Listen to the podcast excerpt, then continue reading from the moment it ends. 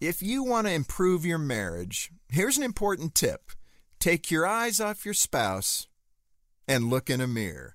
Hi, this is Jim Daly with Focus on the Family.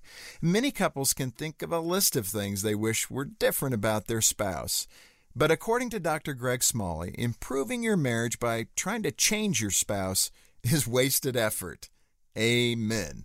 Why? Because when it comes right down to it, you can't change other people. Instead, consider what you can do to be a better partner.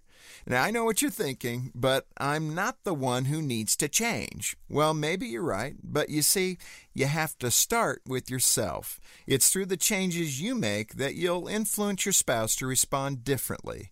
Dr. Smalley explains the concept using the game of ping pong.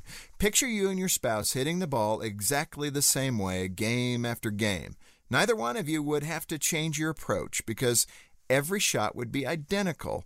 But imagine placing just the slightest bit of spin on the ball. That subtle difference requires your spouse to make some kind of change to return the ball. The point is that marriage is never static.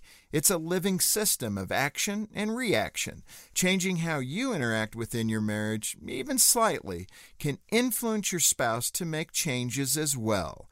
To help your family thrive, go to focusonthefamily.com. I'm Jim Daly.